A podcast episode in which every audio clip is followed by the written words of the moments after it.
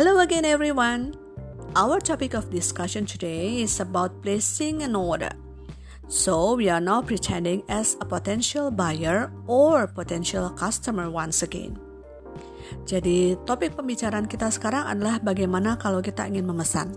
Jadi, kita kembali lagi berandai-andai menjadi seorang calon pembeli atau calon pelanggan. After we received the reply to our inquiry and then we have come to an agreement with the supplier concerning about prices, terms of delivery and terms of payment, it's time for us to place an order. Jadi biasanya sebelum kita memutuskan untuk mengirimkan pesanan kita, itu ada komunikasi-komunikasi lebih dahulu untuk memastikan mengenai harga, kemudian mengenai syarat-syarat pengiriman barang, metode pengiriman barang, syarat-syarat pembayaran, cara-cara pembayaran. Now basically there are two types of order. The first one is order without an order form or purchase order. And the second one is order with an order form. Jadi pada dasarnya kalau kita ingin memesan ada dua metode pemesanan. Yang pertama adalah pemesanan dengan tanpa menggunakan order form atau kadang-kala juga disebut purchase order. Dan yang kedua adalah order dengan menggunakan order form. When we place an order without order form, all details of the items that we want to purchase are put in our letter of order. Now, what are the details that we need to include in our letter? The first one is the quantity of the goods.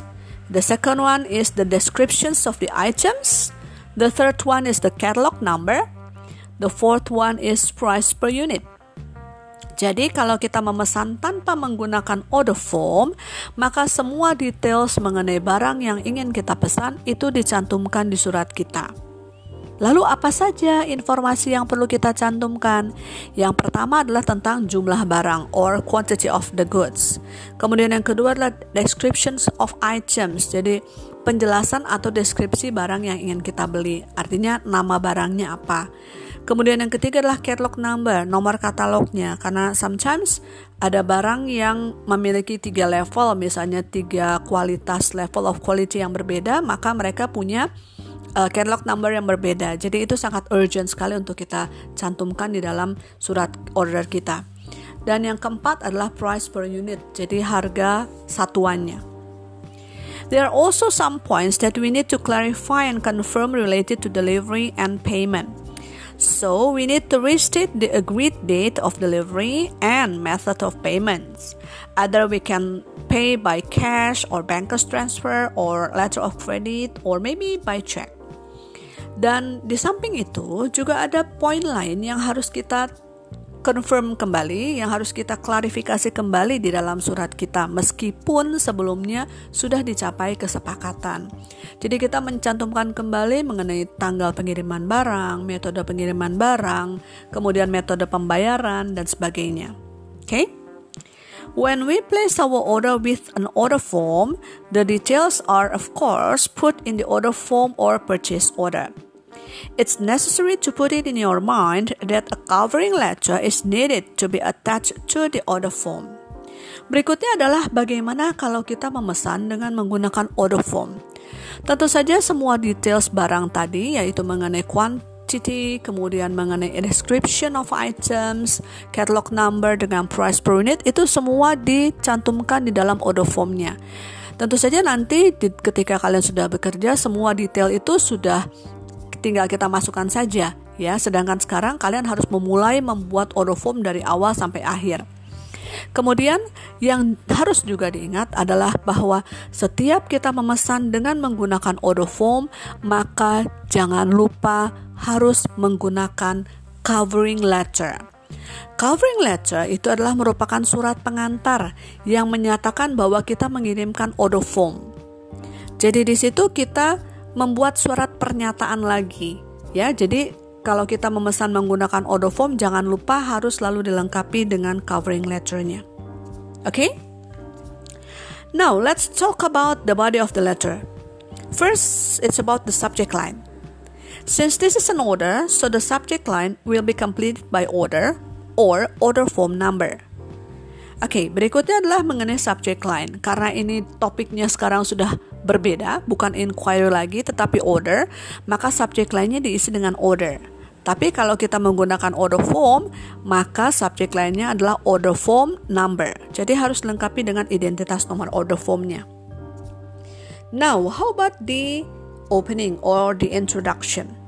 Usually, the introduction tells about that we are thanking the letter of reply of the inquiry and we are stating that we are sending an order. If you do not use an order form, put the details of the ordered items in the opening. Please be careful when typing them so that it won't bring any problems in the future. Sekarang kita bicara tentang introduction atau openingnya.